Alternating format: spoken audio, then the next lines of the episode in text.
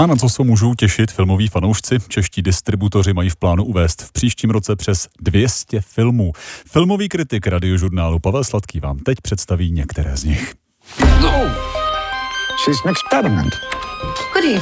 Jeden z prvních výrazných titulů roku bude vítěz Benátského festivalu, snímek Chudáčci původem řeckého režiséra Jorgose Lantimose s Emmou Stone v hlavní roli. Jde o groteskně stylizovanou satiru o ženě znovu stvořené po neúspěšném pokusu o sebevraždu pod skalpelem geniálního chirurga.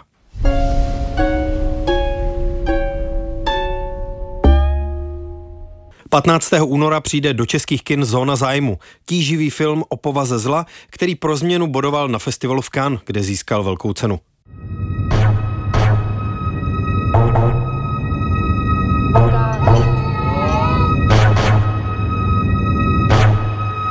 Režisér Jonathan Glazer Zónu zájmu natočil jako adaptaci románu Martina Amise.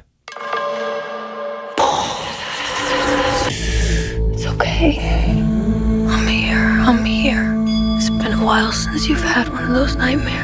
V březnu nás čeká Duna, druhá část výpravné science fiction podle slavné stejnojmenné předlohy Franka Herberta. Hi. What's your name? Priscilla. You like Elvis Presley? Of course. V květnu se ve světové premiéře sejdou dvě biografie žen. Priscilla, režisérky Sofie Kopolové, vypráví o Priscille Presleyové a Back to Black je film o Amy Winehouse.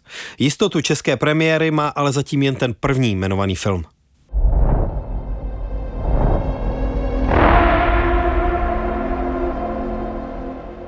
Do kin se chystají i remakey a pokračování, například pokračování postapokalyptické jízdy Šílený Max od George Millera s názvem podle hlavní ženské postavy Furiosa. Furiosa. Give me this promise.